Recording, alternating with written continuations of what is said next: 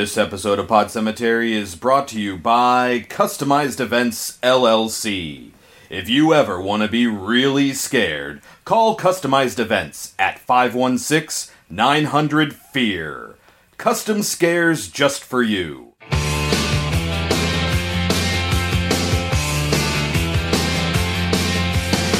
Under the October with the steamboats,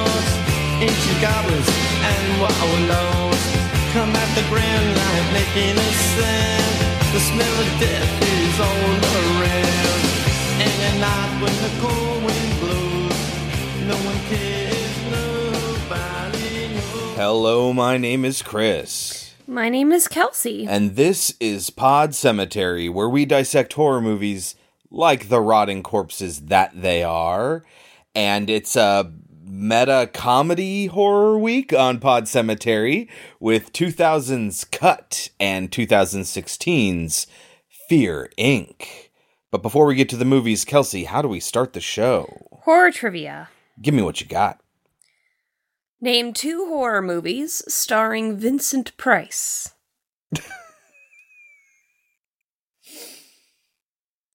Okay. House of Wax and House on Haunted Hill. There you go. Okay, Kelsey.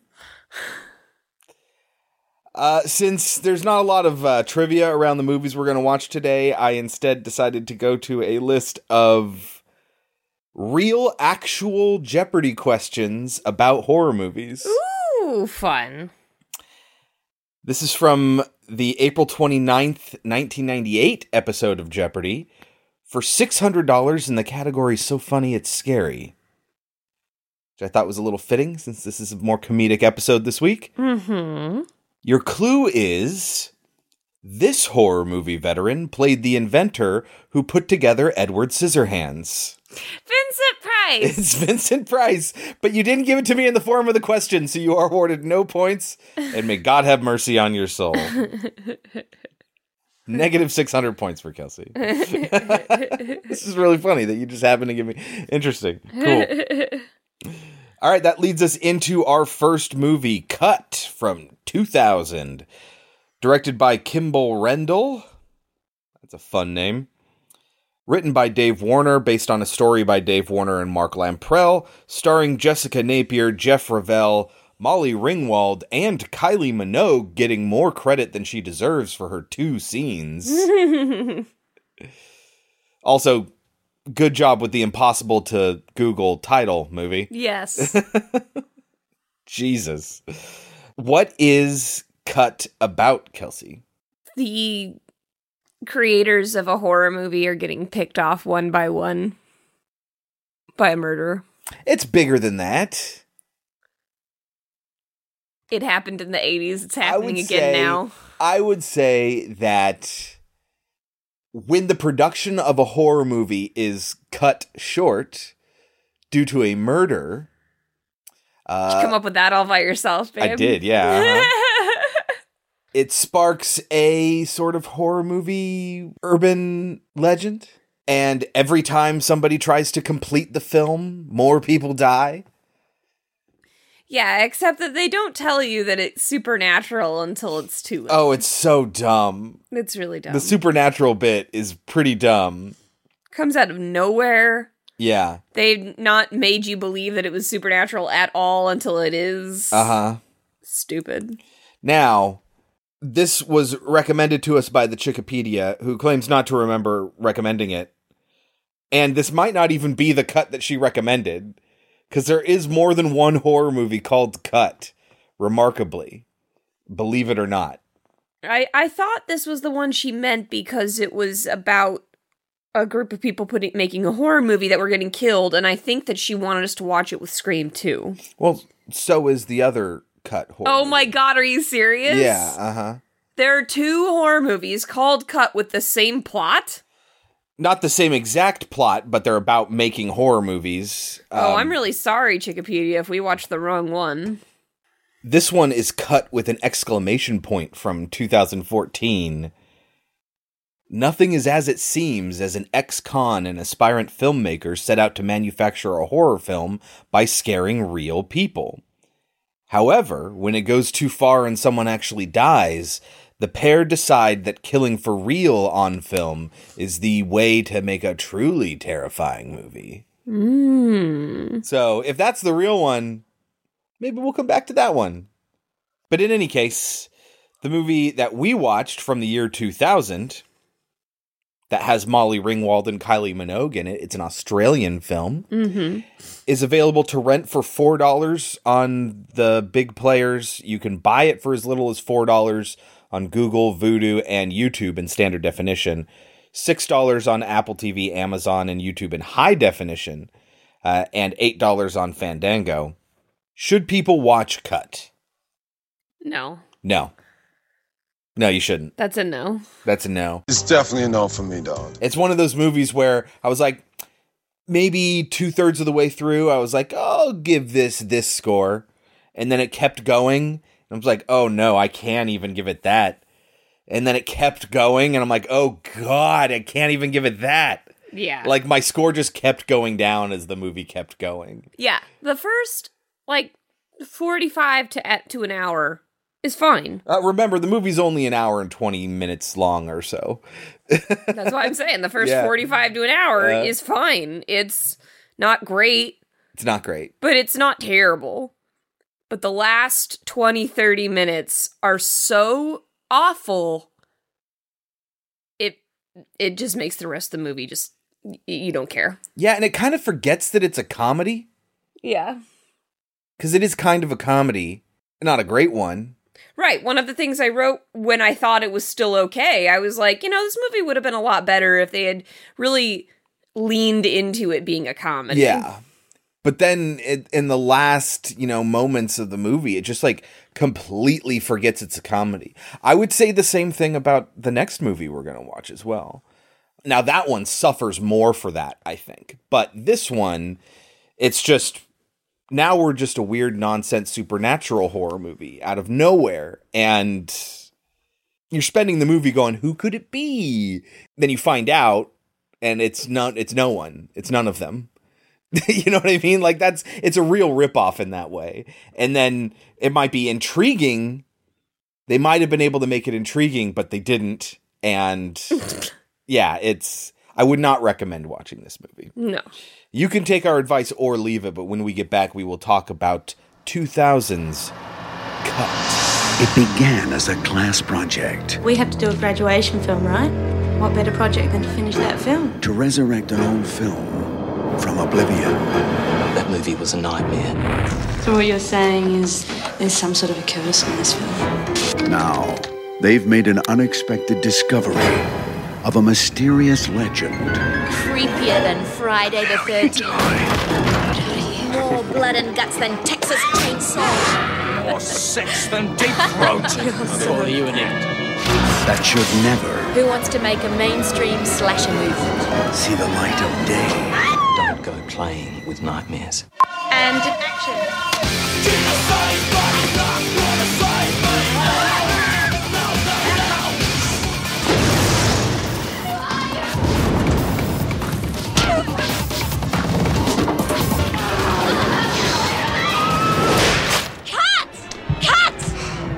Cut, cut it! Cut! All right, Kelsey, get us started. How does Cut begin? It's very obvious the moment it starts that we are watching the movie that they were making in the 80s. Oh yeah, first comment I had is is there Vaseline on the camera? Yes. It it all is kind of fuzzy looking. The the sound quality isn't perfect, you know, the the yeah. So a mom tells her kids, "Hey, I put your dinner on the stove." Molly Ringwald takes a shower when she gets out. It says on the mirror, "Now you die." Mm-hmm. and she barely reacts to that we see like a weird hand and the funny thing is is that like we find out the premise of this movie way later like we watch this scene and we don't know like Oh, yeah. why his Uh-huh. hand is all weird what his motivation Yeah. is for killing this woman none of that is explained until like way later in the film and they barely talk about it Yeah. but so I have a note here. I have a note here that says, "Oh, nice. He's nice enough to turn off the stove because their food's on the stove." But yeah, he has a thing about Was it fire? Yes, he was Yeah. burned and terribly maimed. Yeah. And but his sister got out just fine. So he wants to kill his sister because she survived. I guess. And I think this is supposed to be the end of the film. Yeah, yeah. Uh huh. Uh, but we don't ever get to see the rest of it. But the implication is that they had already made the rest of the film. It just was Yeah, on it's this last really, scene. It's it's very unclear how much of the movie is actually completed. They have s- like six reels of footage, not footage like cut film. It's just not completed. Yes. She goes to her bed where she finds her dead cat. Oh, She- that was fucked. Yeah. She answers the phone and she hears Now You Die. Kelsey, anything special about the phone? I just got to say it. I hate to stop for this, but it's a rotary phone. Do you remember what was in the middle of the rotary dial? No. For some reason, the Mona Lisa. Really? yes, I don't know why. I did not notice that, no. It's so stupid. she yells out the window, like, somebody help me. She breaks a glass bottle and she, you think she's gonna use it, but she doesn't. Everyone in this movie is smart enough to get a weapon, but nobody actually uses the weapons Uh-huh. that they grab. The murderer comes up on her and slashes her throat, and then we get a cut, cut, cut, cut. You fucked it up, you fucking idiots. You're supposed to like expose her breasts before you do it. Mm-hmm. Um, and she just is. Kylie Minogue, the director, is just rips into this Yep. actor. She wins the movie. She gets to say the title. we find out that Molly Ringwald's character is kind of a bitch. She she yells at this guy like, "I want a coke in my hand." The moment she yells, "Cut" or whatever, and That guy's going to be an important character later on for the rest of the movie. Yeah. yes, Mhm. that dude who she's yelling at for her coke will save her life twice. Lossman. Sure. Yeah. And Molly Ringwald's character is fun. She she's she thinks of herself as like an A-lister even though she never was and never will be. Well, she seems to have some money. She's an actress. She's a B-list actress. She has money, but she will never be like the Uh-huh. the star that people would bend over backwards for. Yeah, uh-huh. But she pretends like she is and she's a lot of fun. I love that that character never wilts. She never changes. She never oh yeah, she never learns anything. She never. and she never like gets scared and like suddenly becomes like this wilting flower. That's one of the best parts about the end minutes of the movie is Yes. she's just like, you know what? Done it before. I'm gonna do it again. yeah, that's great. really the best part about this film Uh-huh. is her refusal to back down or to be weak. yeah. It's great. And she does get scared when she thinks she's going to die, but she doesn't let that stop her from doing her best. Yeah. and I re- that that's the best part of the film.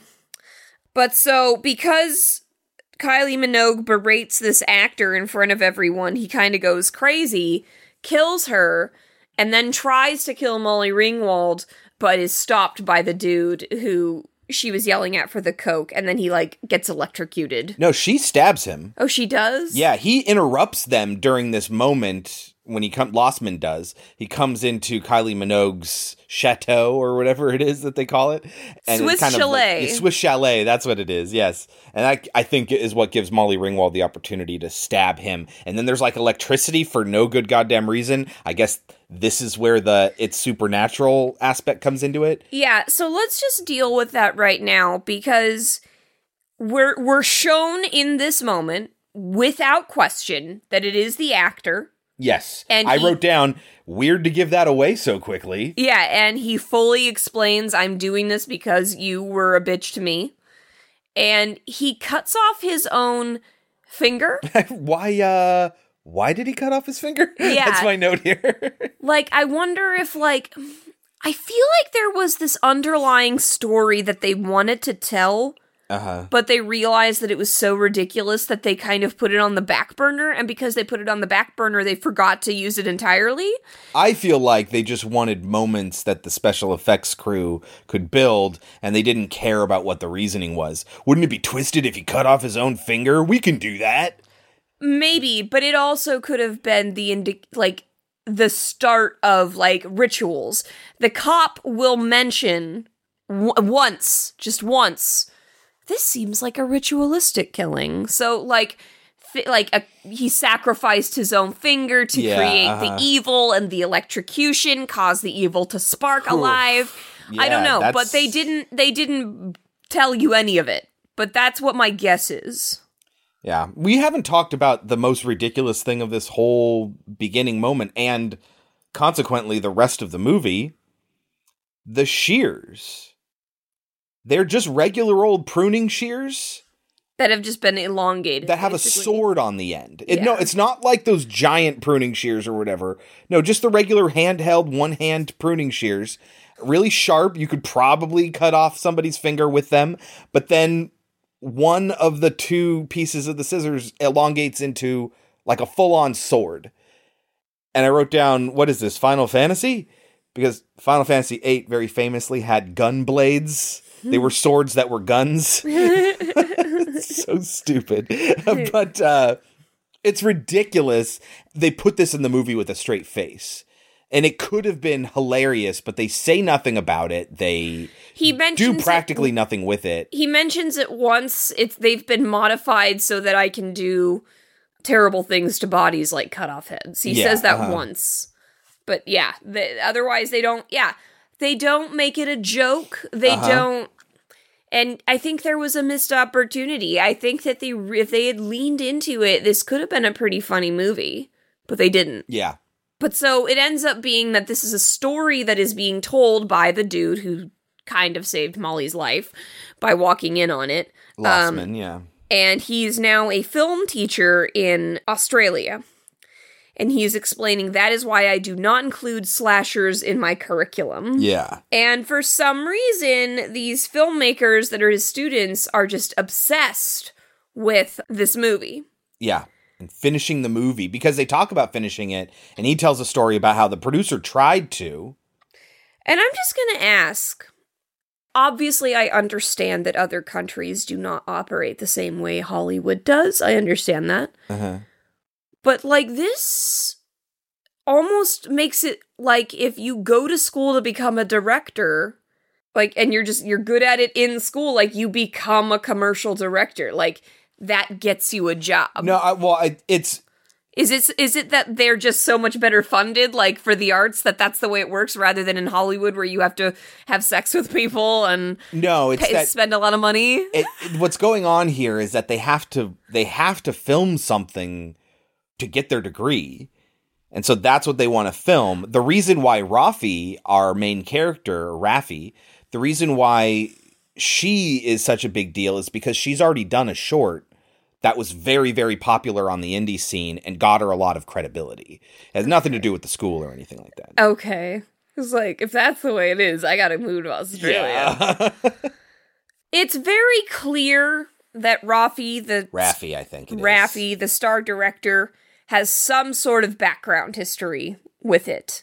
Because she just seems gung ho about it and she seems too smart and too capable to want to do this unless she has some sort of history Yeah. with it. And they will drop hints throughout that she does and But they does. do nothing with it.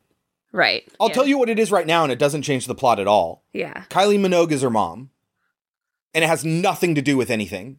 The movie seems really intent on sticking up for slashers. There are several times that like they'll give like reasons for why it's okay to like slasher movies Uh-huh. and to still have an understanding of good film and cinema. Mhm.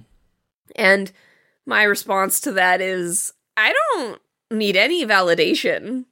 I'm not watching a slasher film and saying it's high art. I'm saying that it's good and it's entertaining Right. and it can be well done.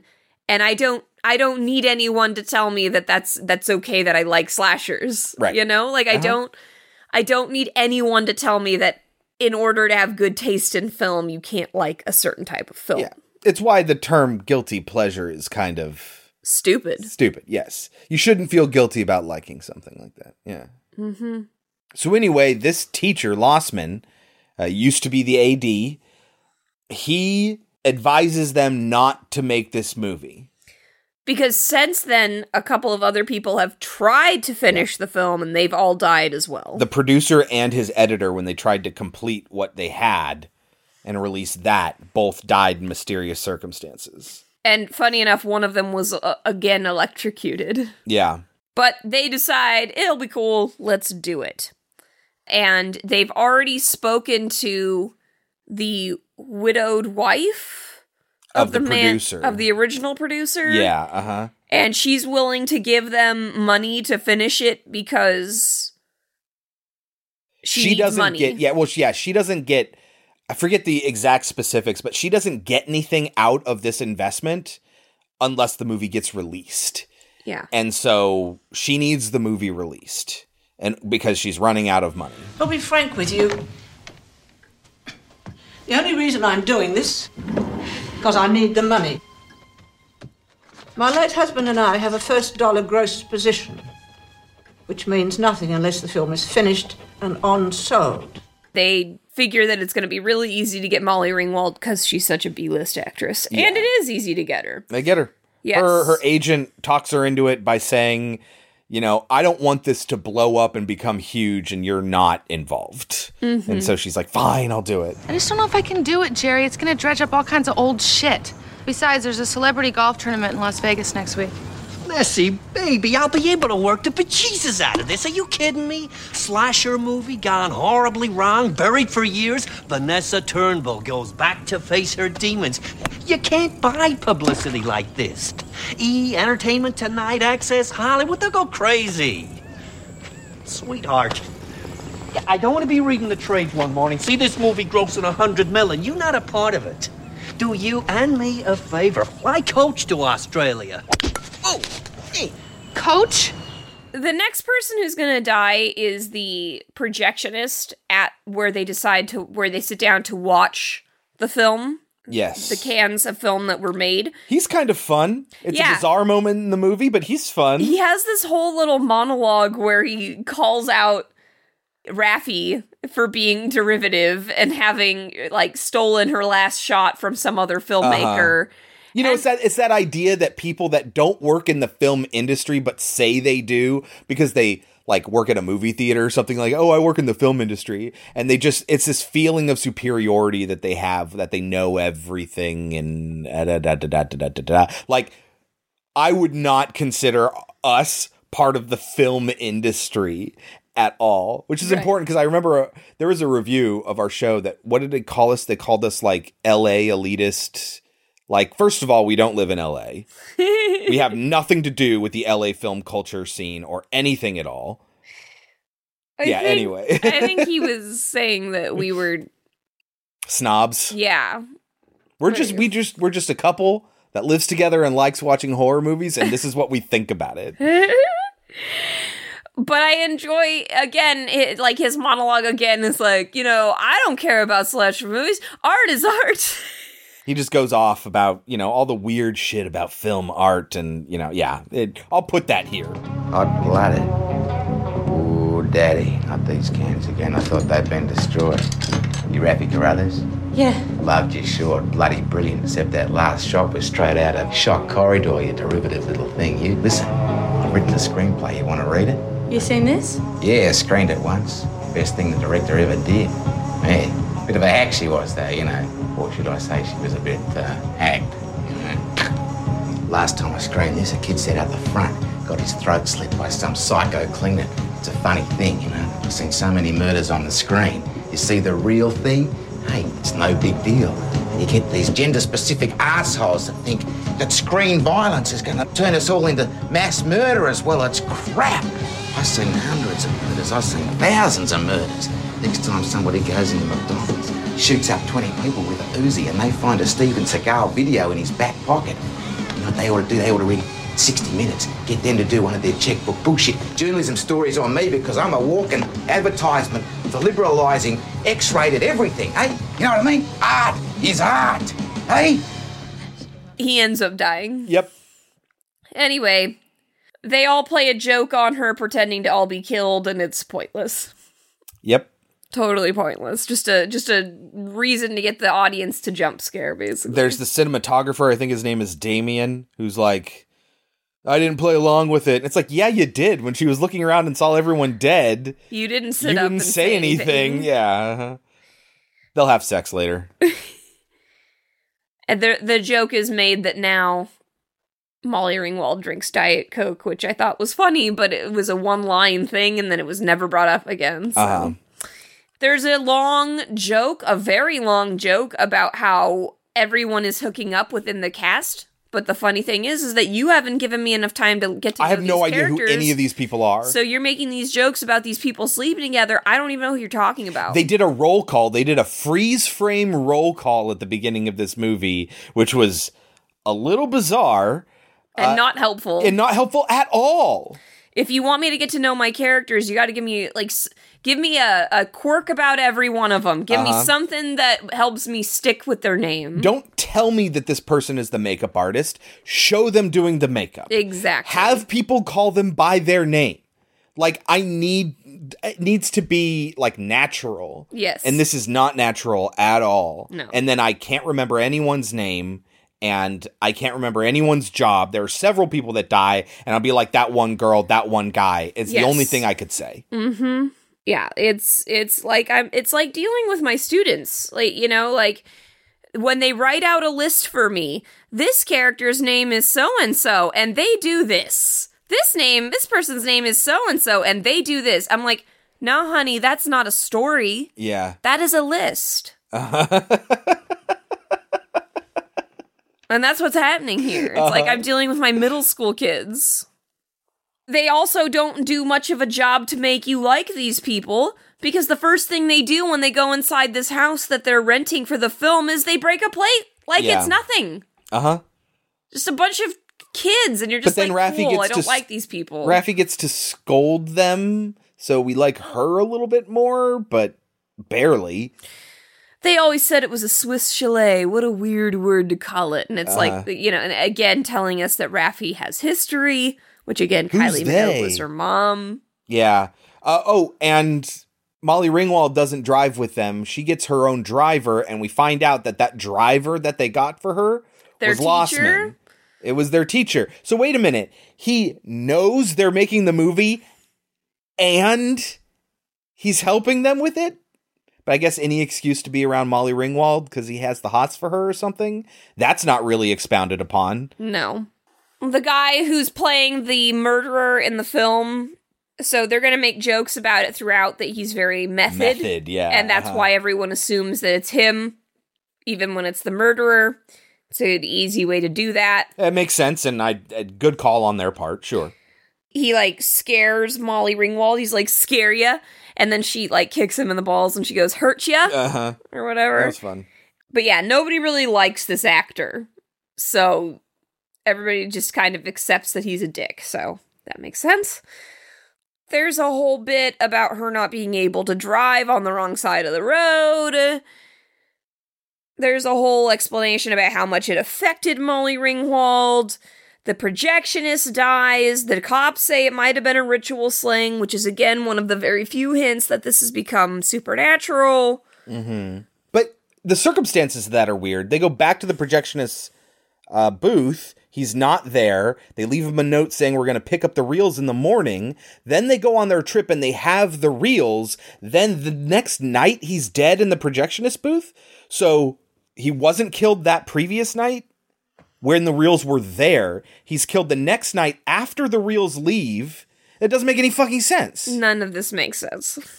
Especially when you find out that it is supposed to be that the movie has created this evil this evil being. Yeah, why did he show up after they were taken? Uh-huh. Why did he kill the projectionist? Isn't he supposed to kill the people that are involved in the film? Why didn't he kill the projectionist the first time? Right, because the projectionist is the same person is the one who found the dead producer when they were showing the when he was screening the film. Yeah, So the murderer is going around killing people. He comes upon this these two people who are having sex, and I'm supposed to know who they are, and I don't. Have no idea. and they're I don't know, they're part of the crew.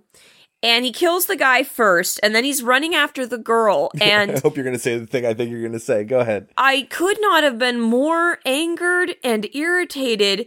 And like it almost felt like the the filmmakers were laughing at their audience Mm-hmm. because this girl's being chased around in a kitchen and she's grabbing a bunch of bullshit and the camera full on shows you there's a whole stack of knives. Mm-hmm. There's a whole rack of knives on the mm-hmm. fucking wall that she's just like, no, She dog, I don't, I don't mm-hmm. need a knife. I need pots and pans that do nothing. Like, Yep. and I'm like, is that a joke? Because if it's a joke, you're not making it clear enough. Make the make the killer stop and laugh at the fact that she's not grabbing the knives. Make her run by the knives and the killer like starts to throw them at her or something. Turn it into a joke. Don't make it like there are the knives that she's just going to run on by. Right. But like I said, you're either laughing at your audience at this point or you don't know how to make a movie. I was gonna say the weird thing is when they kill her, he like throws something at her. I don't know if it's the shears or if it is one of those knives. And then she's just like in the door. She's stuck in the door like it's Halloween, but she's hanging there. Did she jump right before it hit her? Oh yeah. Oh yeah, it was bad. It was a bad Why is she hanging there? She was just standing in front of the door. She gets stabbed into it, and now all of a sudden she's dangling. because they wanted the shot, They but wanted they the didn't shot. know how to make it. Uh huh. They even recognize at one point that two of their friends are gone, and she and one of them is like, "Oh, they're just having sex." But if they don't show up for call time, we'll call the police.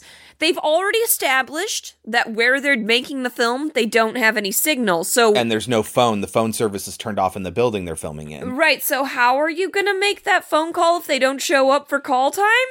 I don't know if they actually said there's no. No, they did. If the She- producer did. She full on was like, oh God, no signal. First thing she said when she got there. And then when she tries to call the police later, dang it, no signal. really? Did you think it was going to change in 24 hours? Yeah. So the way they find this body, the producer finds the body, uh, who, by the way, is a lesbian in love with the director. Yes. Which is also really Pointless. kind of stupid and pointless. Yeah. She tries to get a signal by walking further away from the house or something. She stops in a very specific place, and then blood falls on her phone. Because the body of the girl who was stuck into the door is now hanging in a tree. Yeah. And she just happened to walk under it, and it's still dripping blood 24 hours later. yeah. And what is her solution? To run into the Swiss chalet where Kylie Yeah. Minogue was killed. Mhm. That makes sense. Yeah, they've noticed that all the masks of the killer are missing. They think that the method actor has gone super method, but they're not. And I don't get. I think that there's a little bit of confusion about where the killer is, or maybe because he's supernatural, he can pop up where he wherever he Mhm. wants to. Because I had written down, okay, now he's over there, he's gonna kill her on screen, but meanwhile, the the other chick is getting murdered. So Yeah. I don't know. It's also to the, like you're narrowing down your mental list of who it could be, and you're running out of options. Yeah, you're running and it out. seems like I guess it has to be Lossman. He's gone crazy from the That first the time all this happened. He was like the last one. possible person. It could be. and and then right as we're getting up to the climax, you somebody you know is the killer under that mask and Lossman in the same shot, and you're like, well, it's not him. yeah, So who is it? And then you find out it's supernatural, and you're like, oh, that is dumb. it was just a cheap way to get a murderer. Uh huh. So I I wrote down why do they never grab any weapons? Oh, she did. She grabbed a saw, but then she like drops it. when when he comes after her, she just kind of drops it. I'm like, Uh-huh. "Oh, okay." Yep, that happens a lot. People just dropping the things that they're carrying that could help them. Yes. He kills the other actor who is playing his role. Yes. And we get a we get a comment about how ooh it's a face off between the two guys in the masks. Hey, I've got one of those too. Face off. Wes Craven style. And we don't get a face off. He just stabs him right away and he's dead. Yeah. There's no face off. It's not funny. Like why would you even bring that up if we weren't going to get that moment? Exactly. It's not funny, it's not exciting. It's just, "Oh, he killed him." Uh-huh. Okay. Like almost like he does in the movie, you know, cut! What are you doing? You're supposed to make the moment last. Yeah. But you just killed him. I guess maybe making it as if it was Maybe. real. Cool. That's that's fun to watch. That's Uh-huh. entertainment. Anyway, we find out that it's an evil force at work because the widow explains it. Yeah, She the producer's up. wife shows up and is like, "It's a supernatural force. You have to destroy the reels." Somehow she knows that. I guess because the projectionist died and she just extrapolated all that info. Don't worry, she's gonna die later from a heart attack. Yeah. I guess we'll get there. Hold on. There is a fun moment. So at this point, they've been working with the murderer as an actor, and that part was fun.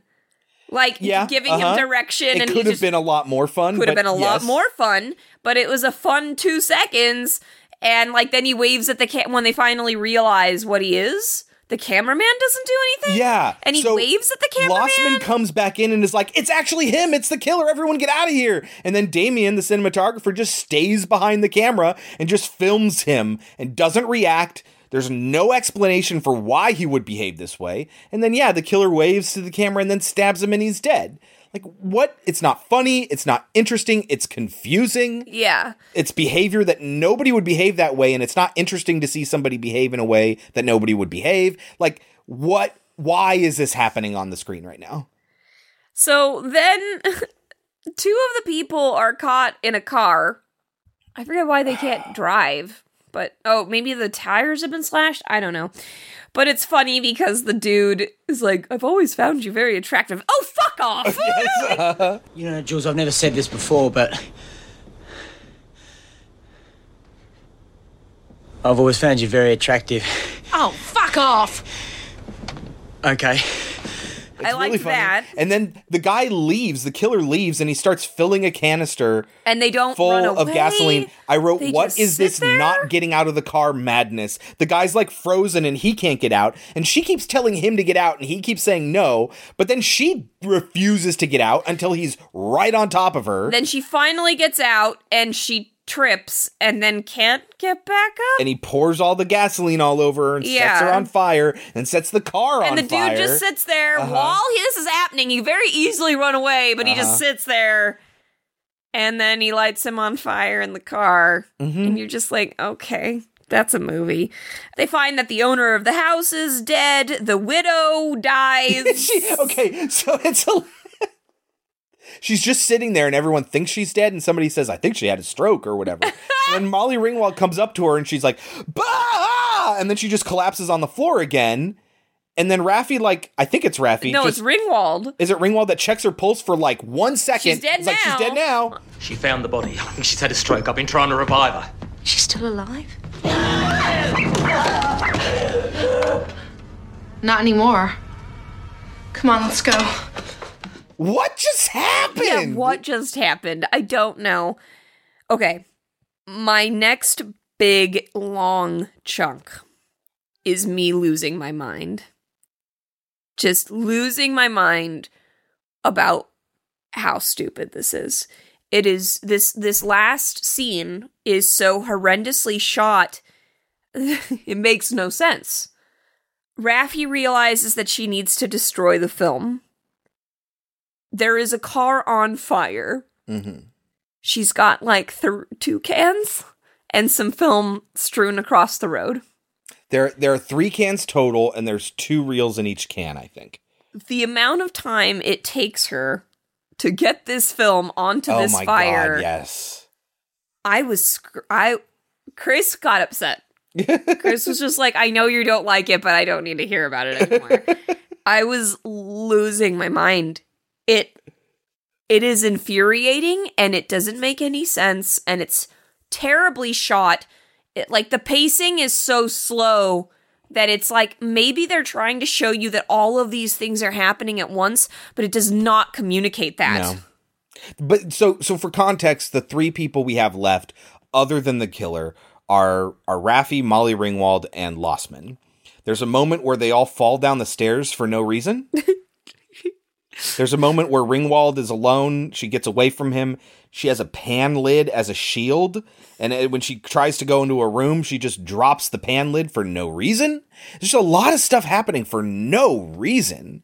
basically the killer is just going after all these people and it's all up to Raffi. She's got one job and it takes her so much longer. Oh my god! And then the cops show up. Yeah, Remember and they the stop cops? her from doing it Uh-huh. for no reason. They don't give any reason. And by the way, one of them runs inside and dies really quickly. And there's lots of gunshots going off, and the other does the not other cop, respond to that. All the cop wants to do is stop her from burning this film for no reason. Yeah, they don't know what's going on. They haven't asked any questions. Why do you care that a person is burning film? Yeah. I, I don't know. I I can't talk about the rest of this movie. So the cop comes inside. The one cop comes inside where Molly Ringwald is hiding. I think we don't know where Lossman is at this point. Lossman's going to get stabbed straight through the neck, Don't worry, he'll be fine. but he'll live. Somehow. You know, people live through shit like that in real life, but they make no effort to explain it away why he lives and everyone else doesn't. But anyway, so the cop comes inside the house, and then the killer, Scarman, by the way, is his name, Yeah. just jumps off the balcony, this the stairway balcony, for no reason. I guess to look cool, maybe. I wrote, what was the jump off the stairs? And then he gives a story to the cop about how, oh, these are just my pruning shears. I'm not like, why give a story? Why are you talking? Don't move. I've done nothing wrong, officer. I'm just a simple shopkeeper from Crompton, here on holidays with my family. Put down the knife. It's not a knife. It's only a pair of garden shears, simply modified so I can do interesting things like cut off heads. Like, what? Why is. Mm. I can't talk about it because I will lo- I will Yep. start screaming. And then the cop fires on him. Uh, he's a little bit melty at this point because the, the film reels are starting to melt. Which I like that idea, Uh-huh. but there's no reason that I would take so long. Well, there's also no great indicators of the progress of that and how and why he can still he, he gets pain at some points, but then just keeps on going, and then he's fine later. No explanation for that. The cop fires at him. The other cop doesn't come rushing in. Apparently, didn't hear the gunfire. There's a very long pause on his face, and then he kills the first cop. That's a shot that's completely unmotivated. I, this movie is an hour and 20 minutes or so long. It's like an hour and 22 minutes, including the credits. And it doesn't feel short No. at all. Mm-mm. Kelsey got to the point where she had to check the time. I hate it when she does that because it's like, you know, we're in the climax. It's going to end eventually. It's not going to end any faster if you know. but she did it. And it was like, there was, I couldn't believe it feels like a really long movie. And it's so short. It's not even an hour and a half long. Mm-hmm.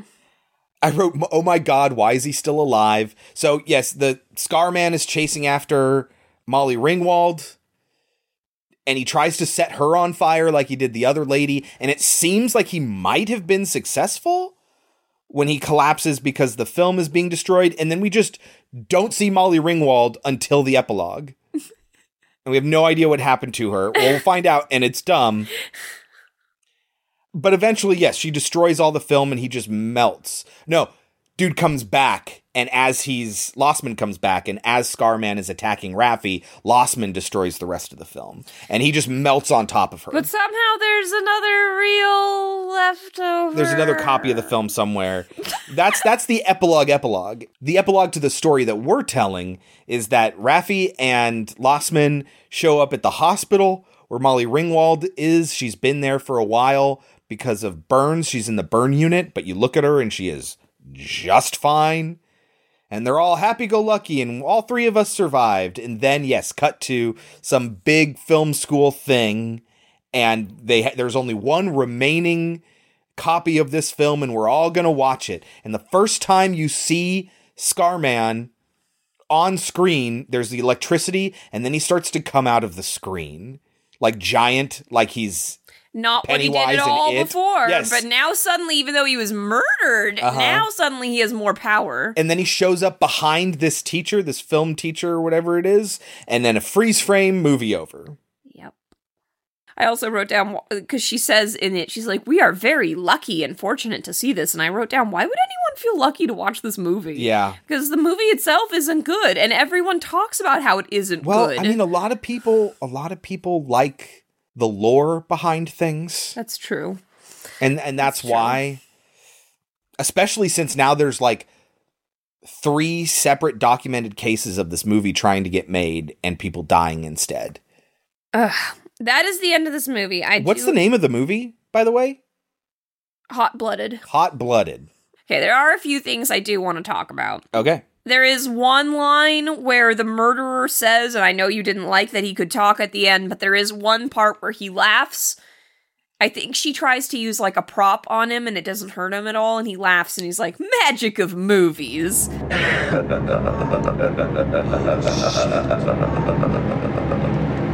The magic of movies. I liked that line. But he doesn't talk for like so much of the movie, and then all of a sudden he's just a normal person. Well, he kind of reminded me of the murderer that they create in uh, that other god awful movie, Red Velvet. Oh yeah. Yeah, yeah, yeah. Like, I was like, oh, I like the one liners. Mm-hmm. Let's have more of that. Yeah. Let's have some fun, no? Okay. The best part of Red Velvet. Yeah. That last bit, the amount of screaming I wanted to do. I wrote what was that ending? It was a terrible mess, and it's insulting that Molly Ringwald had to be in that. I also wrote I'm glad I didn't spend the extra money on buying it because I was like, well, it's $4 to rent, but it's only $6 to buy. I could just buy it. I would hate to have this in my library looking at me forever, like Life Force is. Lifeblood. Life Blood. it's always in my library. I'm sure there's a way to take it out of it, but like it's just a reminder. Speaking of Lifeblood, there's an actor in that movie that's I- in our next movie. Yes, I wrote that down, and we will get to that in just a moment. Kelsey, what do you think this movie has on Rotten Tomatoes? There are nine reviews. Since there's nine reviews, it's going to be basically a zero, an 11, a 22, a 33, a 44, a 55. An 11. it has an 11, yes. Boom. Of course, not enough reviews for a consensus statement, no Metacritic, no cinema score. Do you think 11% is overrated or underrated? Okay, maybe just slightly underrated. Yes, I agree. It is not 11 bad. I will give it a 20. That's uh, that's almost I would say, you know what? Yes, I will also go with a 20 because I was going to say, you know what? This is probably at one point this is probably like low 40s. I Yeah, could do oh, I could do low 40s. I was thinking 40s or 50s Uh-huh. throughout most of the film. And then and then I wrote never mind, low 30s at most. And then I wrote oh, never mo- mind, like seriously at most. Like this is real bad.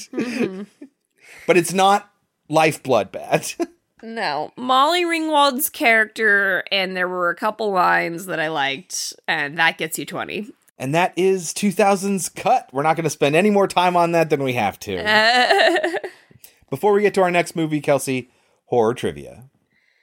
Name the producer who was responsible for such atmospheric horror films as 1942's Cat People, 1943's The Leopard Man, and 1943's The Seventh Victim. Is that Roger Corman? Val Lewton. Val Lewton, that's the one. God who's damn the it. reason we were Yes, recommended to yes, watch that movie. Yes, yes. I'm sorry. I just don't know horror movie producers that well. So I apologize. Yes, very much Val Lewton. Huge name in horror history. Kelsey, Yep.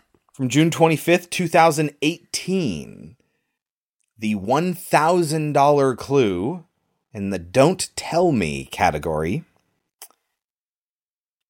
Sergeant Howie, you've got an appointment with the title Pagan Fella in this 1973 horror classic. The Wicker Man. It is The Wicker Man. Correct. I'm going to save this page and I will come back to it later when I need it. Do it. Our next movie, Kelsey, is 2016's Fear Inc., written by Luke Barnett, directed by Vincent Masciale, based on the 2014 short of the same name, starring Lucas Neff, Caitlin Stasey, and Chris Marquette, who's probably a face you'll recognize. He's in a bunch of things. This is also a movie that's difficult to search on IMDb. If you type in Fear Inc. exactly how it is, capital F, comma, period at the end, you get Gilmore Girls as your first result, then Princess Diaries, then Princess Diaries 2. It's not even in the drop down list of results. You have to do a full IMDb search to find this movie if you look look it up by title. So that's fun. It also has Stephanie Drake in it, who plays Ashley, Chris Marquette's wife. Uh, she was one of the alien friends in All the Creatures Were Stirring. Oh, was she? Yes. Uh huh. I think she was the one that had the most lines out of them, actually. Uh, what is Fear Inc. about? A man obsessed with horror movies finds out about a company called Fear Inc. that will provide you with your own tailor made horrific experience. And he orders it, and Regrets it? yeah. It is available with a subscription to Hoopla or with ads on Vudu, which is where we started watching it and we got to our first commercial and was like, nope, not doing that. And I ended up just straight buying the movie on iTunes. Of course, then we got to the end and Kelsey didn't like it as much. We'll talk about that. You can rent it for $4 on Vudu, $5 on Apple TV and Amazon. You can buy it for $10 on Vudu or 13 on Apple TV and Amazon. Should people watch Fear Inc? Yes. Yes. Just turn it off five minutes before it ends. Yeah.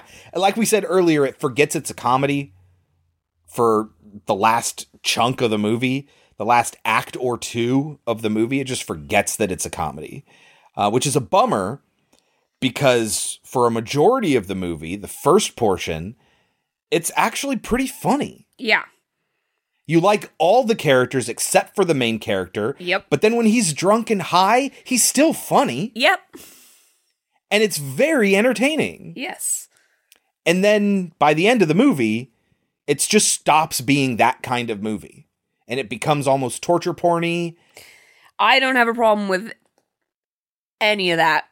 I do not mind the turn. I do not mind how things change. I think that it was I think It changes repeatedly, like five times. I like- twist. yes, I but I like the arc that our main character goes through. Mm-hmm. And then they ruin everything at the end. I will say that the big question in the movie is: Is it real or isn't it? That's the entire question. Yeah, yeah, yeah. But don't go into it thinking, "Uh, I know it's this," because you will be proven right, and then you'll be proven wrong again. Because, like I say, there are like five twists. It goes back and forth and back and forth. Yes, it is fake. No, it's actually real. Yes, it is fake. No, it's actually real. Like over and over again, which makes it interesting. But then it also means like I kind of don't care what it is at the end. Um, I'm not going to tell you what I the actual care. end result is, but yeah, I'd say it's the worst choice. and whatever you think that might be, maybe that spoils the ending for you or not. You might be wrong. I don't know. But yeah, there's a huge chunk of this movie that's highly entertaining and I would watch it again. But I'm just not excited about the end of the movie. And Kelsey has a mentality that she's expressed before. There are certain ways she can feel about the ending of a movie that just ends up ruining the whole film for her. And she just really dislikes the ending of this movie. But most of it's good. So I would recommend you watch it. Yeah, the majority of this film is well done. And I enjoyed the ride. I enjoyed constantly guessing which one was Mhm. right. And I enjoyed that they kept that up. And All the references. all the references are great. It was Uh, funny when they made them because the movie itself called them out. Oh, totally. The movie expressly wants you to figure out those those references, and that's great.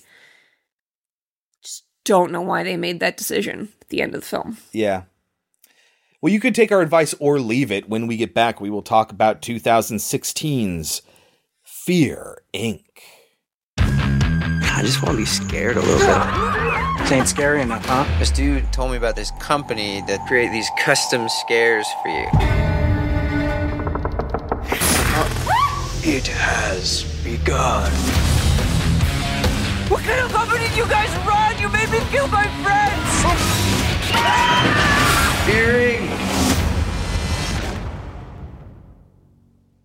All right, Kelsey, get us started. How does Fear Inc. begin? With Abigail Breslin Yep. experiencing her own personal, Personalized fear experience. yes, where a masked killer is coming after her in a parking garage. Uh huh.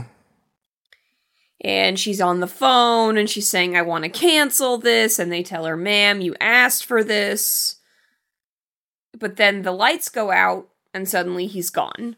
So she assumes good. It was canceled. It was canceled. Good. So she gets in she goes up to her car, but she's stopped by Porter. Patrick Renna. We haven't seen him since Lesbian Vampire Angels. Is that the only thing we've seen him in this? I feel like there must have been something else. I think he was in something else. Yeah. Uh, I'm sure he was. Yeah. But that's what I think of now when I think of Patrick Renna and this show uh, is Lifeblood, which we just talked about in the last half. He was one of the best things about that movie, if I remember correctly. Yes. Otherwise, he's Porter. You're killing me, Smalls. Yes. So he is dressed up like a security guard and he tells her, Hey, if anything happens to you, I'm right here. Just let me know. She goes, Okay. And she gets into her car. She turns her car on and she can hear on the radio these people talking. Like, where is she? I don't know. I don't see her. Is she in her car already? I, I don't have eyes on her. I haven't seen her. I, I think she's headed to the roof. 10 4. She took the elevator. Where's security? Tom took out security. He just intercepted her. So she's headed to the car? She's already in the car. She's in the fucking car?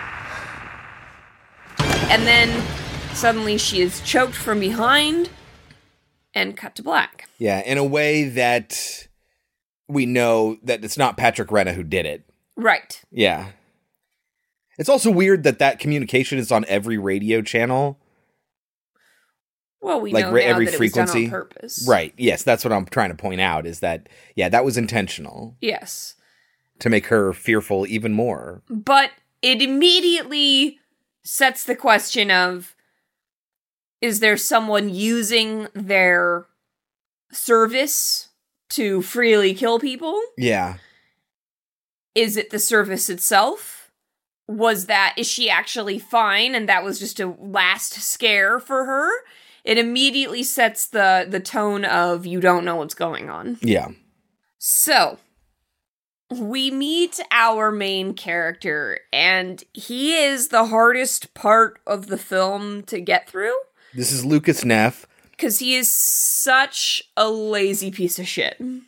Yeah, he's pretty much terrible in every single way except for the fact that he makes you laugh. Yes. And and that's the only redeeming quality about this man except for the fact that he does have like an arc where he does improve by the end of the movie. yes.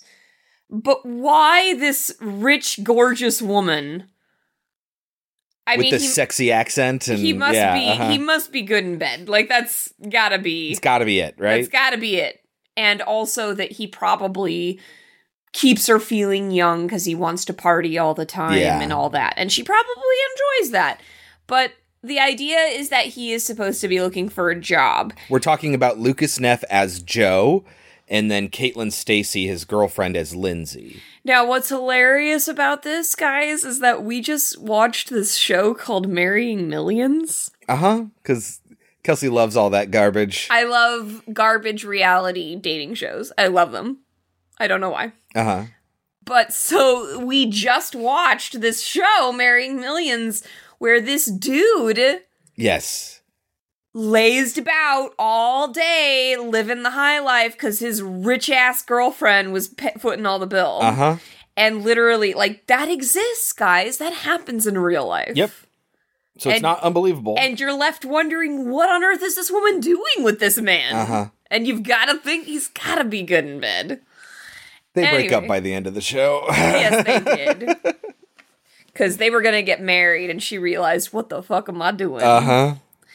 Not that he was a dick or anything. No, no, no. And he had a job. Yeah. this guy, on the other hand, has a job waiting for him. Her father is offering him a job, Uh-huh. and he's not taking it. Is that the case? Yeah, she says to him when she gets home and she's like, Did you look for a job today? Uh-huh. Uh, she says, Why don't you just take the one my dad wants to give you? And he says, Because I've got to make my own way. Oh, I I completely forgot about that. I know he talks about how or she talks about how she doesn't want to take advantage of her parents. I assume that's where all of her money came from. Of course. Yeah. Of course. I mean, I think, I mean, the implication is that she does have a job. It's probably one that her father gave her. Yeah. But still, she does have a job, and her parents are probably footing the bill, and he's not doing jack shit. Yep. And yet he claims that he wants to make his own way. It's beautiful property. Yes. So I think it's their anniversary or something. They're supposed to go out date to a nice dinner. It's date night. Once a week, they Date- go out on a date night. and he takes her to this really cheesy haunted house. Uh-huh. He's obsessed with horror, which is weird. Like they, I guess maybe she's okay with it. She likes it. She doesn't really express an interest in it. I think she just doesn't care. Yeah, I think she's uh-huh. just like, well, this is your thing. But they keep forcing us to know that he likes horror, but nothing about him says that he likes right. horror. We never see him watch a horror. yeah, he's all. not sitting there watching horror movies. He doesn't have Mhm. like horror T-shirts. He doesn't, you don't talk about horror movies. Like, But on Halloween, but they keep he dresses up as Freddy Krueger. Yeah. and he knows a lot about horror. Really, he's just a vessel for the writers Yes. to express their love of horror. Yes. Yeah. But it doesn't. But they don't do anything to make the character actually seem like he likes horror. Like the type of dude that would, yeah, when left to his own devices and he could do anything for the entire day, we see him play beer pong with himself and lays about in a pool and smoke weed and smoke weed. What we do not see him do is watch any horror movies. Yeah. Perfect opportunity right there. Nothing. Yeah. Yeah. Uh-huh. But so they go through this cheesy haunted house, and nothing that happens in it scares him. And he's talking about how this isn't scary at all. Now, they did do one fun thing, and I don't know why. They're standing outside of the haunted house, and it's like there's a there's a bar at the end of it, Mhm. which just like where does this exist? Oh, Where yeah, uh-huh. all? Oh, I guess it is Halloween. Yeah. You're Well, it's right. close to I Halloween. It's that. close to Halloween. It's not on Halloween, but Right. it's close. they're standing there at this bar and the bartender is down the at the end of the bar. Yes. And they're having a conversation and then they suddenly turn and she's suddenly right next to them. Uh huh. Is that like the one like creepy thing about this interactive event thing where like she's on a conveyor belt and it just moves her down or they're they're twins and one ducks down and the other hops up or something. Like is that what's going on? No explanation. Nothing supernatural happens in this movie at all. It's just this weird moment which is fun. It's fun. Yeah. But so they're having this conversation about how stupid that was. And of course porter shows up Yeah. Oh, I heard you talking about wanting to be scared. Well, there's this other company I work for called Fear Inc. He hands him a card. It's a completely customized fear experience just for you. And he's like, okay. And they're all like, it's one of those weird, they do this really well. I gotta say, the acting, like it's not gonna win an Academy Award or anything, but they really do a good job of creating believable moments believable interactions between people. And so like when he's there and he's a little bit intense and they're like, "Okay, dude," like they're trying to end the conversation and give him the hint that he needs to walk away right now and like it's very believable. If you ever want to be really scared, just call that number. Custom scares just for you. I promise you will not be disappointed. Okay, man. Uh, thanks.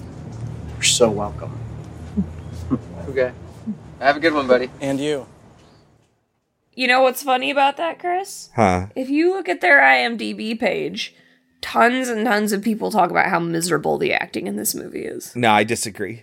I totally, yeah. Like I mean, Patrick Renna's very- not the best actor in the world. I thought it was believable. But no, it is very bel the interactions that people have, the the party montage when his when his buddy gets there, like all of that stuff, it feels incredibly real. So yeah, so I thought that was weird that people were silencing the Uh-huh. acting was bad. there they just there aren't really a lot of moments where it's like oh this is where you know put this on is real this is gonna be you know but that's not the type of movie that it is until the end when it tries to be that type of movie Well, So they get home and the main guy is like, "What the fuck? I think he stole my phone and my wallet and my wallet." and she's like ah i'll call them in the morning just forget about it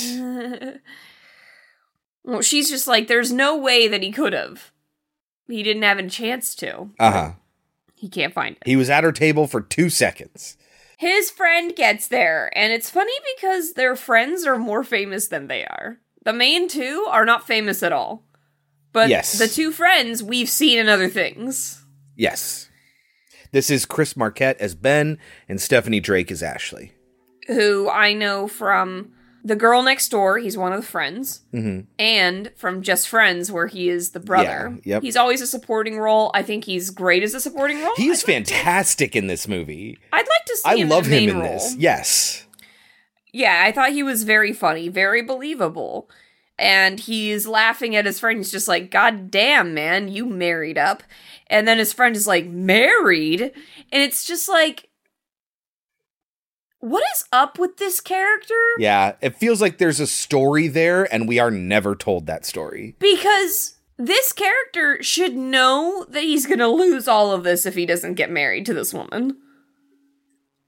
She could do better than him and she he should know that. Yeah. And I don't understand how he doesn't know that. Mm-hmm. He should be wanting to get married just like the guy in real life wanted to get married. There's also this whole backstory given that like he comes from a poor family. He used to live with his friend, the main guy. Yeah. And that's never brought up. Also not explored. Yep.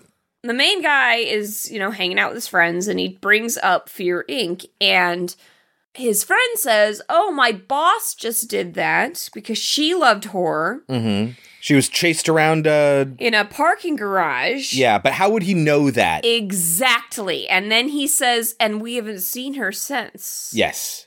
And no one This thinks that's the weird. This is going to build into Kelsey's problem with the ending of this movie.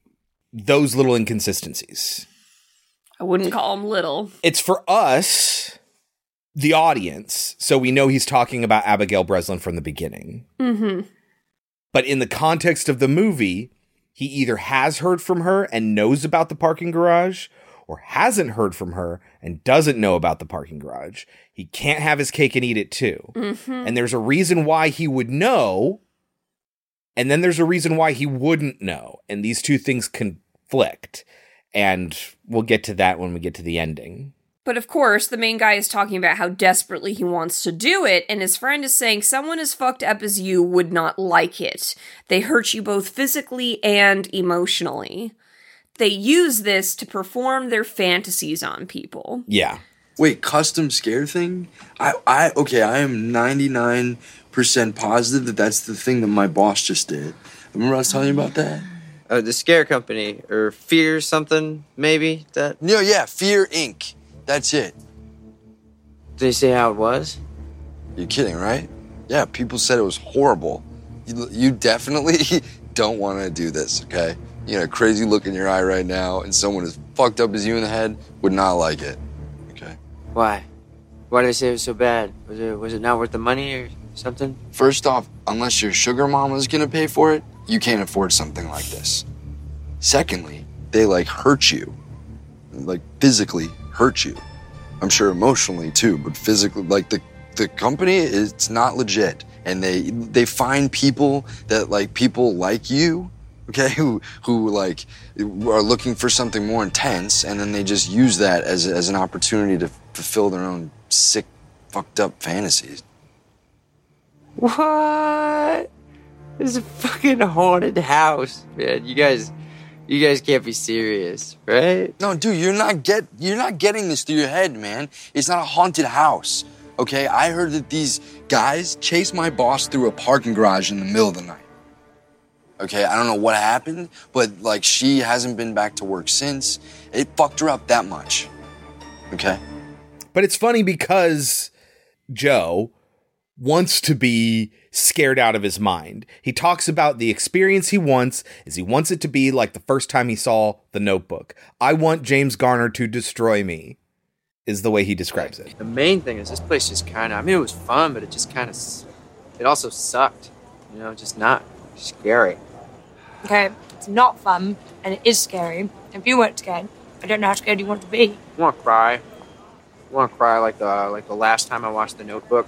I want to just be ripped to shreds. I want James Garner to destroy me. Hmm, oh, baby, I just want to be scared a little bit. I just want to shake in my boots. I'm pregnant. Does no, you don't even. Oh, is that in the film? I couldn't remember if that was in the film or if that was in the short. That's in the film. yeah. Okay. Guys, this is based on a short. Well, the short from 2014 says, I want it to be like I'm a little girl watching the notebook or whatever. And the movie version is the better version where he's like, I want it to be the first time I saw the notebook. I want James Garner to destroy me. no reason to belittle women that like the notebook. You know what I mean? The thing is, people who want that experience, like the people who go to like blackout, Yeah. I don't understand that. I understand wanting to be scared, They want the adrenaline. but and it, it, it, you don't get that adrenaline if you don't think it's real. I love that they kind of teach a lesson to those people and then they muck it up. But so he ends up calling them, and this was very well done. They talk on like, you know, the voices that make them so you can't hear who they Uh-huh. are. And it's like, who's this? What this is our third one today. What's going on? Uh, we're we're sold out. And then they hang up Click. Yeah. making your imagination go crazy But what's going on behind the scenes there? still feeding into the idea like is somebody getting people to call us that really do Uh-huh. want to actually is this because murders? things went wrong in the in the Abigail Breslin one? But we you didn't mention the reason he can make this phone call is because when his girlfriend gets in the bath, his phone and wallet and the Fear Inc. business card are sitting on his bedside table. Mm-hmm.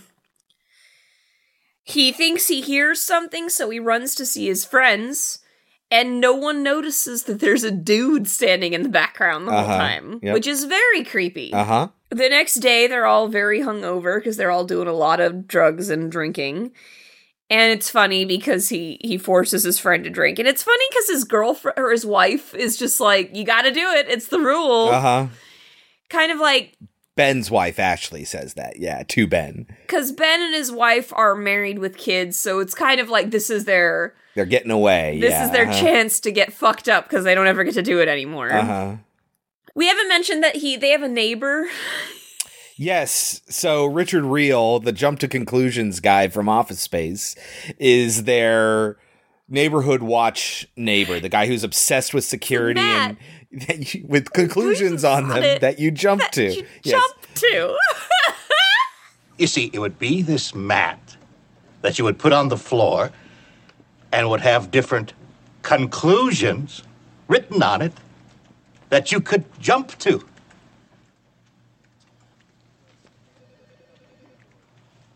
That is the worst idea I've ever heard in my life, Tom. Yes. Yes, it's horrible. This idea. He's obsessed with all this neighborhood watch stuff. He's super suspicious of everything going down. And he's pushing Joe to like, why haven't I seen you at the neighborhood watch meetings? And he like, for whatever reason, he latches onto this young kid that lives in his neighborhood as being like, oh, you're on my side, right? You agree with me, right? But he's always super paranoid. So what about Richard Riehle? So he comes to his door and he says, There was a very suspicious character outside last night. Keep your eyes open.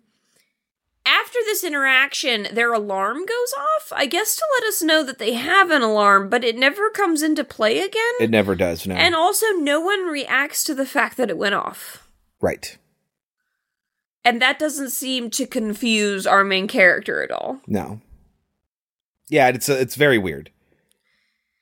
But he gets visited by a person dressed as Jack Torrance, and it says, It begins, your life ends. Yeah, there's a note in the sauna, which they have inside the house. Yeah, and a guy dressed like Jack Torrance, like smack, like get headbutts him. That's what it is. Headbutts him and then runs away. They call the cops, and the cops are like, "Yeah, it's probably just a crazy homeless person," which is pretty fucked up. But like, it's it's probably not targeted. It's random. They just came into a house, you know, scared some people, and then ran off. We'll we'll assign some additional officers to the area and. What's weird is that our main character does not think that immediately that this is Fear Inc. Right.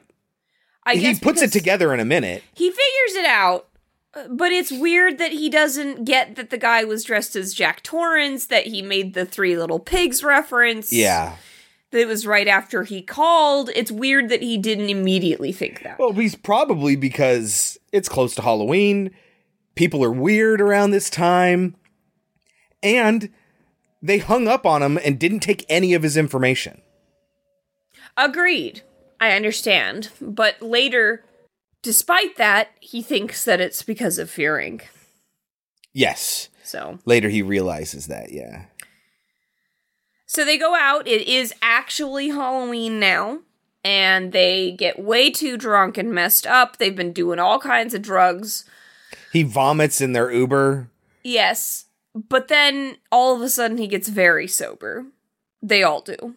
Well, he's the only one that's expressly vomiting drunk. And you've never done that before? You've never.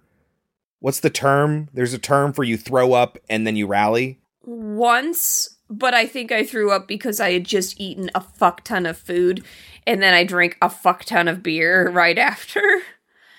So I think it was more just that I had eaten too much all in one go. Yeah, no, this is this is because you're drunk, you vomit, and then all of a sudden you're like good to go. No, that's never happened to me. Oh, it's a ter- it's a th- it's a concept. It's a thing that happens. Yes. Okay. Their TV comes on. A reporter says that he's wanted that the main guy is wanted for murder. For murdering his neighbor, And they're just Richard like, Riehle. what is going on? There's no one outside. What is Uh-huh. happening? and they all think he did it. They're like, "How did you do that, man?" And he's like, "I don't know what's going on." So they turn out all the lights and he goes out to check on the breakers. And while there, his neighbor runs outside uh huh. dressed in a white long sleeve, just like what's her face and Scream. Drew Barrymore His neighbor gets stabbed. from behind, dude in a robe with a knife, and so when he comes in to tell everyone about, it, he's like, "Oh my god!" And like he seems to be really entertained by this. He runs in, high as a kite. He's they like, got Bill. "They He's Barrymored doing! Bill! They Barrymored Bill!" Fucking awesome!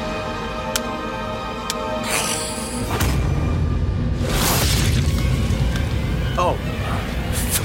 They buried more Bill!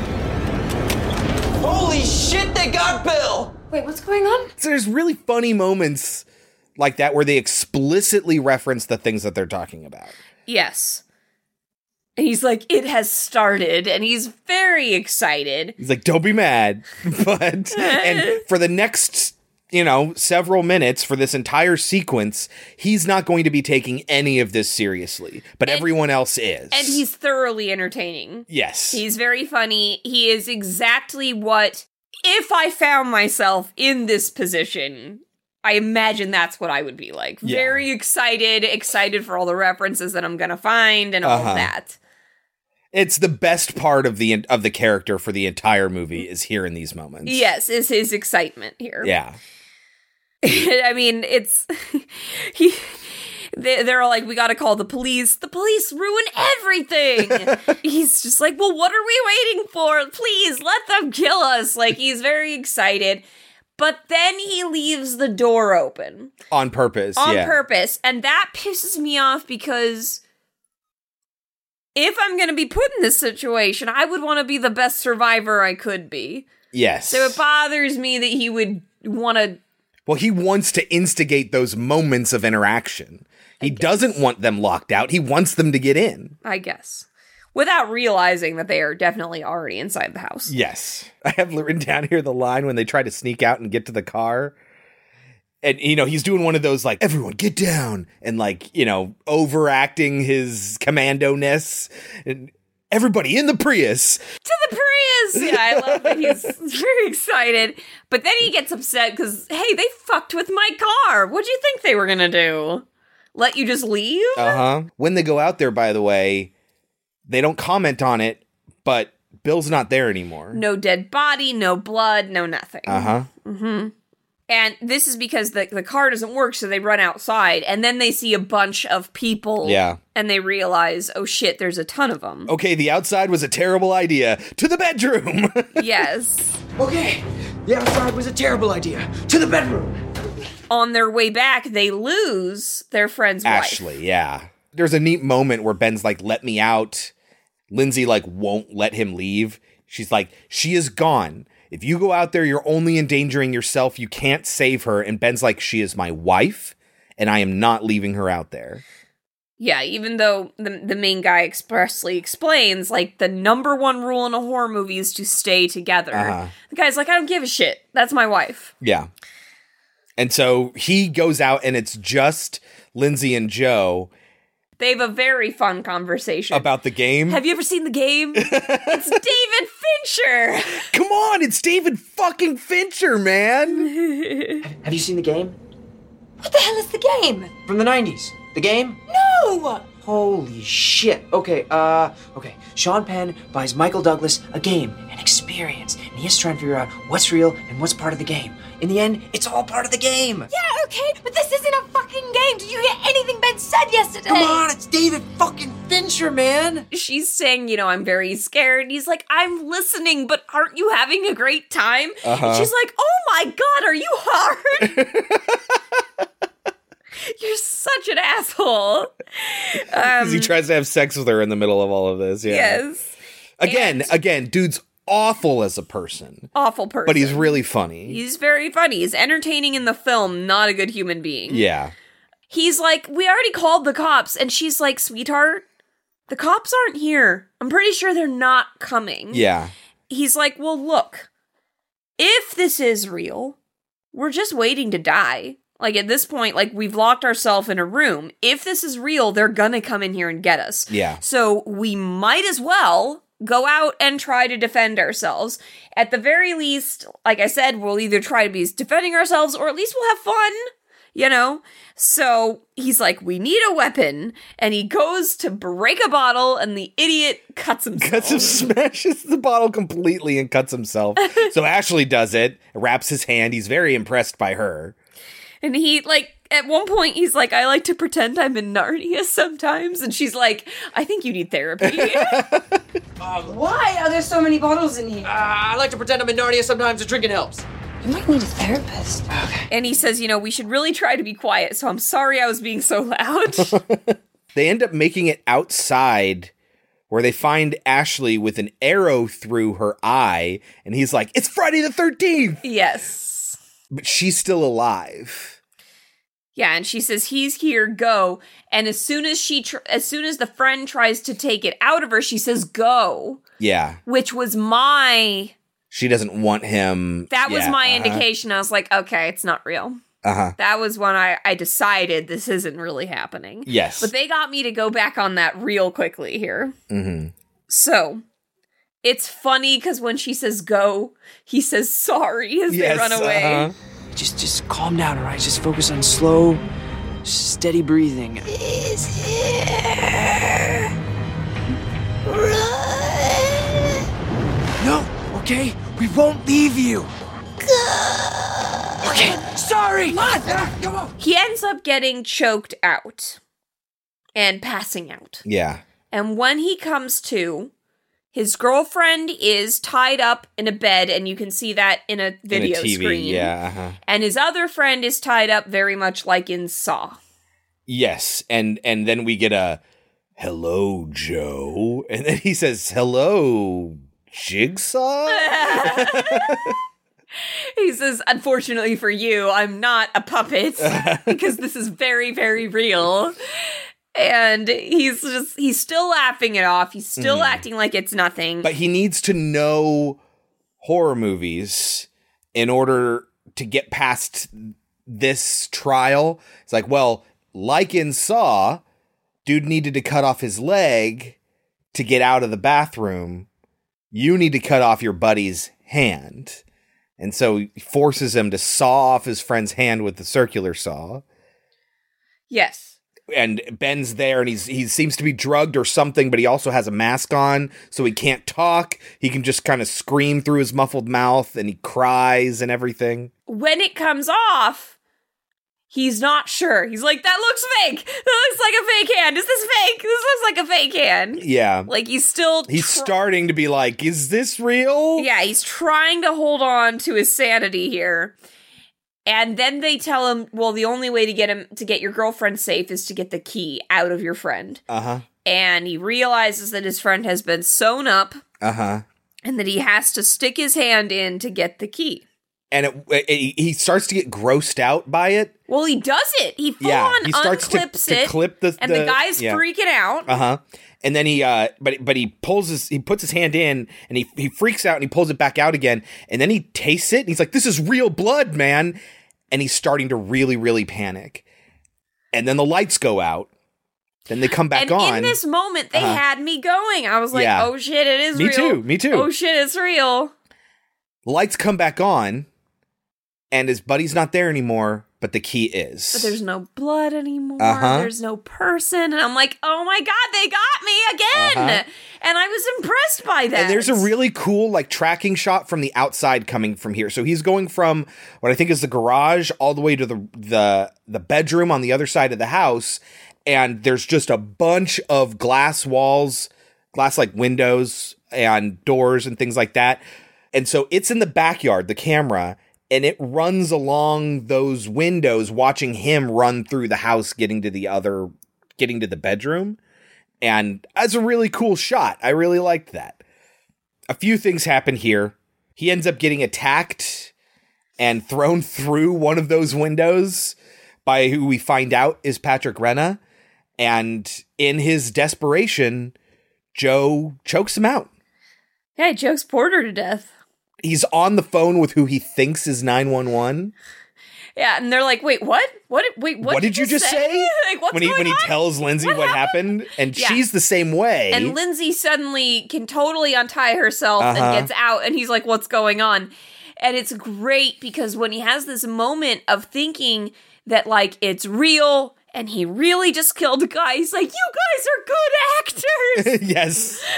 Yeah. So, what the reality of the movie is right now for the audience is that yes, this was all planned. Yes, this was really Fear Inc. His girlfriend and his friends were in on it, yeah, they walk in, they're fine. and he accidentally killed one of the actors.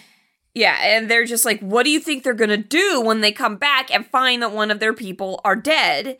And he's like, well, I'll just turn myself in. And his girlfriend, Lindsay, is like, no, we have to do this. We have to bury the body. Yeah. And I love it. He's like, Lindsay, we're not gangsters.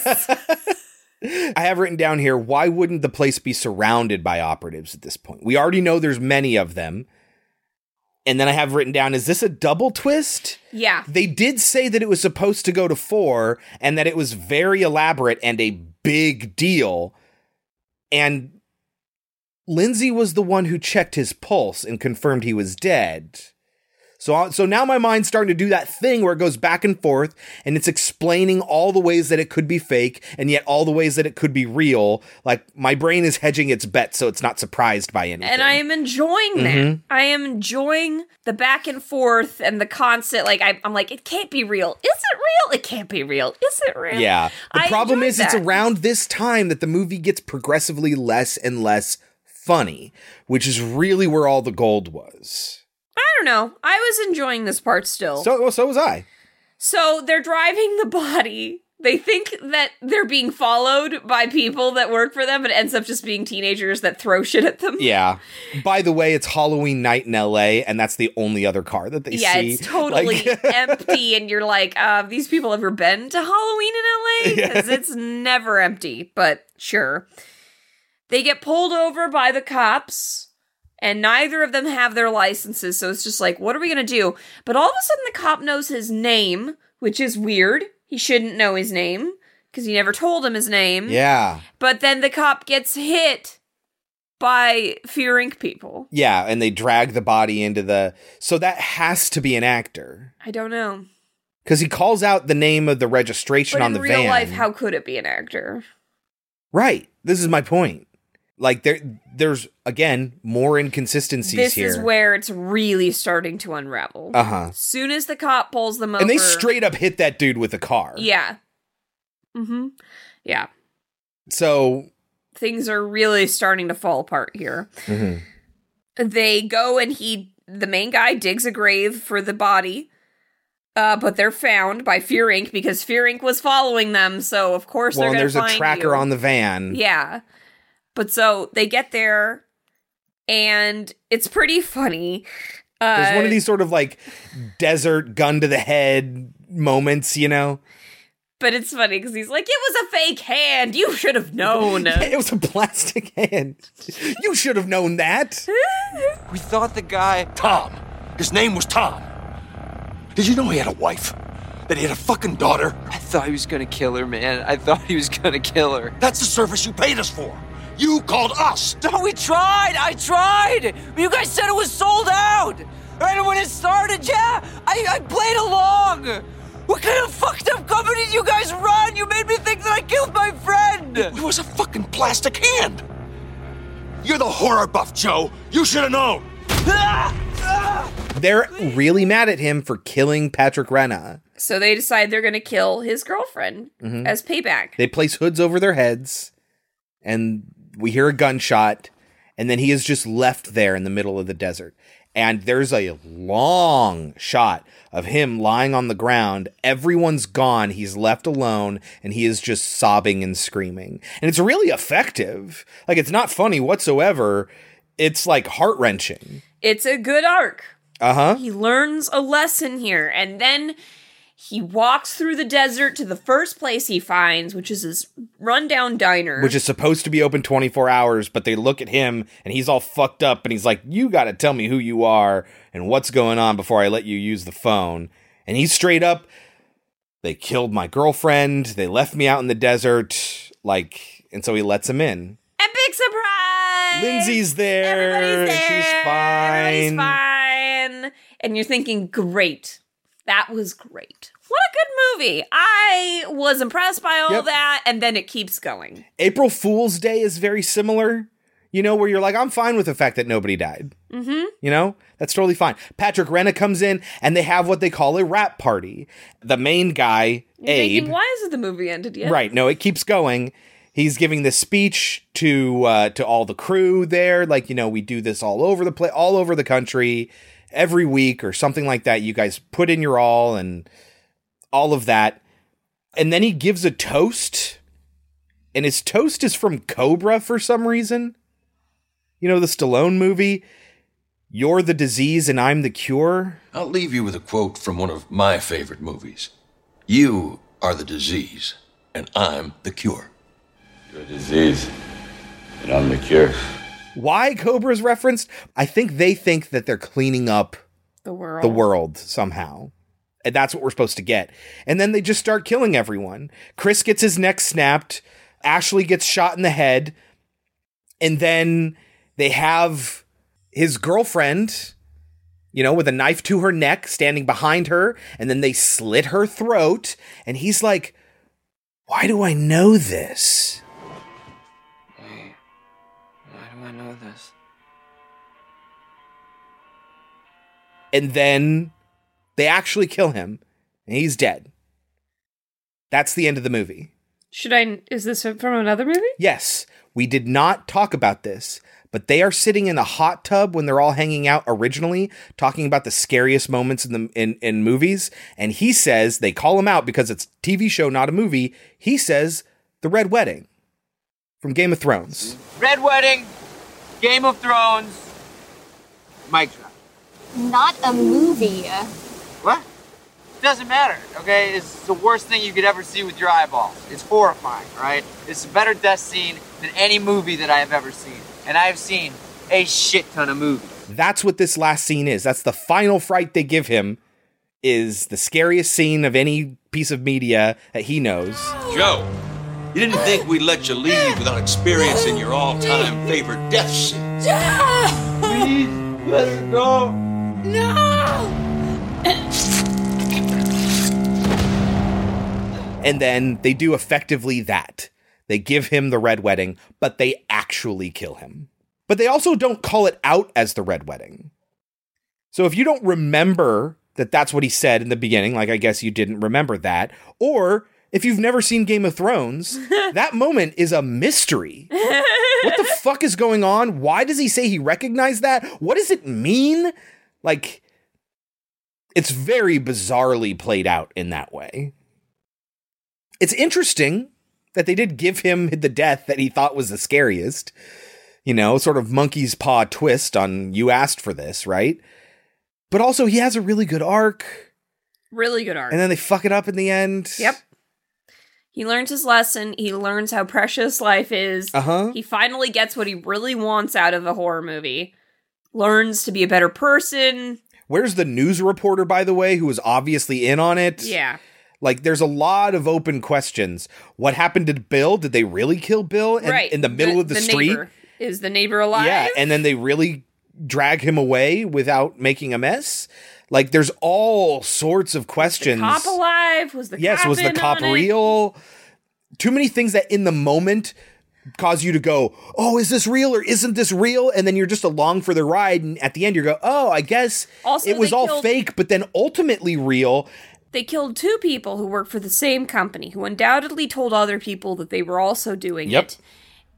What's the what's what are they gonna do to those both? Both those people are dead now. Right. I will give them the concession that they can get away with it by moving around. They're not a legitimate business that's getting away with murder. They are an underground business. And that's what makes those sort of like, you know, blue skeleton or blue skull or whatever it is from the houses that October built. I will accept the fact that they get away with all this stuff all the time. But there's all this other shit surrounding it that's like, okay, now there's a bunch of loose threads. I don't appreciate that they pile on all these things. This is what I was going to say that they pile on all these things that you just ignore because you're along for the ride. But then the second you turn around and look behind you, nothing makes sense anymore. That's the biggest problem with this movie is that in order to do something cool, they sort of ruin the internal continuity of their own movie. And you, hopefully they could have their cake and eat it too. There's a way to do this cool without ruining the internal consistency. And we try not to be, or at least I do, try not to be people that are like, oh, there's a plot hole, movie broken, it sucks now. Like that's not what it's about. It's just kind of frustrating that you you it makes you want to think about all this stuff, and as soon as you do, you see behind the illusion, and you you recognize that oh, all of it it's just bullshit. You know what I mean? Mhm. Does that make sense? They encourage you to think about it, and then you think about it, and it's not as cool anymore. Mm-hmm. Oh, and then we get a shot of Leslie Jordan for some reason being the person who answers the phone. Hello? Oh. Oh, well. I'm so sorry we're sold out. Got another one, boys. Why? I don't know. Leslie Jordan, internet sweetheart since the pandemic. Because apparently he puts out some really good videos. To show us that another person is called in. Yeah, uh huh. But I will say, overall, accepting that all of that is true, overall, I really enjoyed myself watching this movie. I liked it a lot until the end. Yeah. That's understandable. So, what do you think it has on Rotten Tomatoes? Based on what I saw on IMDb, it can't be high. I'm gonna guess a s- 63. Has a 50 out of 12 reviews, no Metacritic, no cinema score. There you go. Do you think that's overrated or underrated? I think it's underrated. Yes, definitely underrated. I'm gonna give it a 67. It would have gotten way higher. I probably would have given it like a 79. Yeah, I'm gonna I'm gonna straight up give it a 74. I'm gonna be a little bit higher than you because the ending doesn't bother me so much. It really bothers me because I like I said I was thoroughly enjoying myself and then they had to do that and it just it just felt like we got to have a last twist. We got to have one last scare. Uh huh. And they didn't care that it fucked with the rest of the film. They Yeah. didn't care about that. They just wanted that last little moment and that pisses me off. Yeah, I mean, going back to we know that Ben was in on it, on planning this event for Joe with Lindsay. We know Ben, the friend, was in on it, but we also know that Abigail Breslin was really killed. His boss is really dead. So how does he know about the running through the the parking garage? Mhm. Maybe they told him because he was involved in the planning. Maybe. Maybe that's the answer. But then why would they be incriminating themselves even more? Mhm. Especially when they just killed somebody. And if the police really are looking for her and don't know where she is, him saying, Yeah, I'm working with the people who, like, it seems like a bad idea. Yeah, anyway. I actually really liked it, and I would like in like in the beginning, we'd recommend you watch it. It was funny, it was fun, lots of twists and turns that were fun to think about just by the end, it all kind of falls apart. It gets less funny. It gets more convoluted. and it you gets, made me sit through an entire character that sucked, made me like him, watch his arc, and then take and and kill then kill him. him. yeah, and expect me to enjoy it. So yeah. Anyway, mixed feelings about Fear Inc. And that is the episode, our sort of meta comedy horror episode with 2000's Cut and 2016's Fear Inc. What are we watching next week, Kelsey?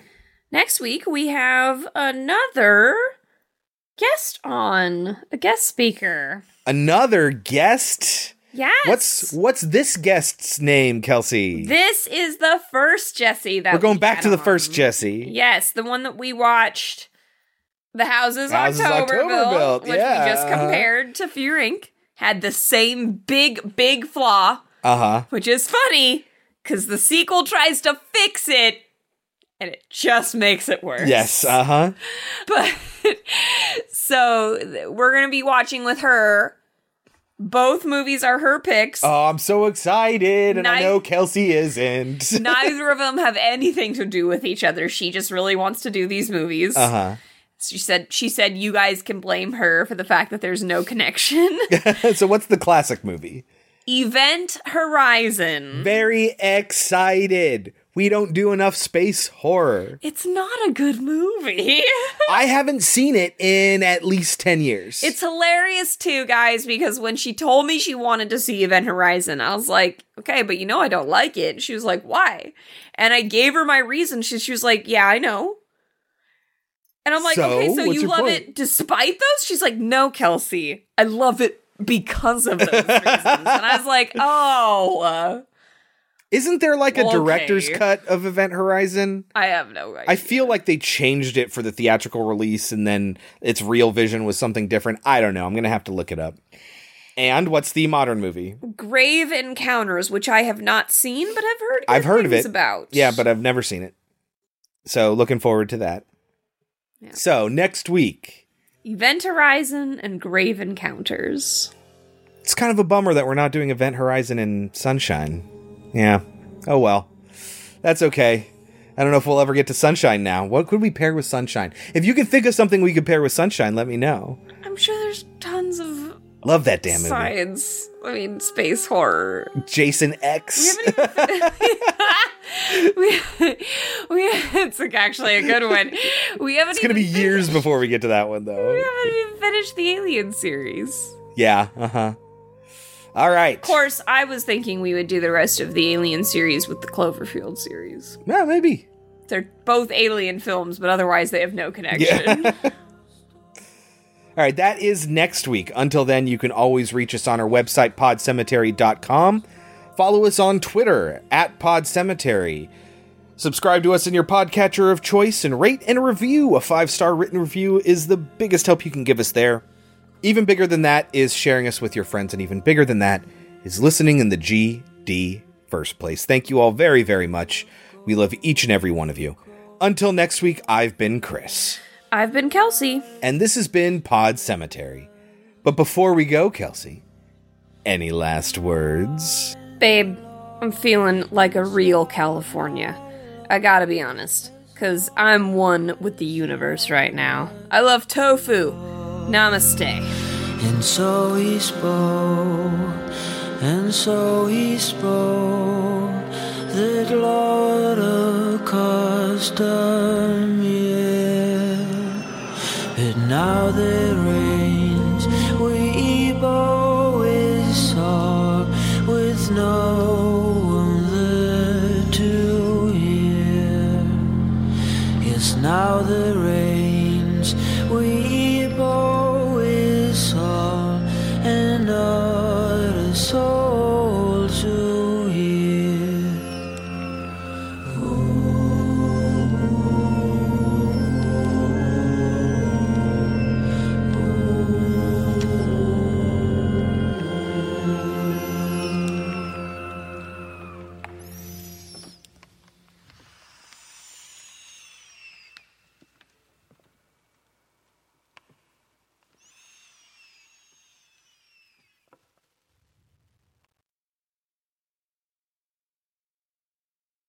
Hell, eh? Huh? Cause I'm hot blooded. Check it and see. I got a fever of a hundred and three. I'm hot blooded. Go ahead and check it and see. Neighborhood watch neighbor, the guy who's obsessed with security and that you, with conclusions on them it. that you jump to. You Yes. jump to. He's super paranoid about uh, all the every last little thing going on. Chris, Yes. it's mad. Ah, yes, I understand. God.